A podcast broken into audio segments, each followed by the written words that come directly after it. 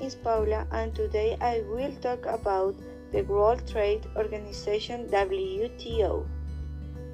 Does WTO important? Yes, it is important because it is the only international organization that deals with the rules that regulate trade. Ensuring a commercial circulation with the possible freedom supervising the safe supply of goods and services to consumers and suppliers or exporters, keeping world trade in balance.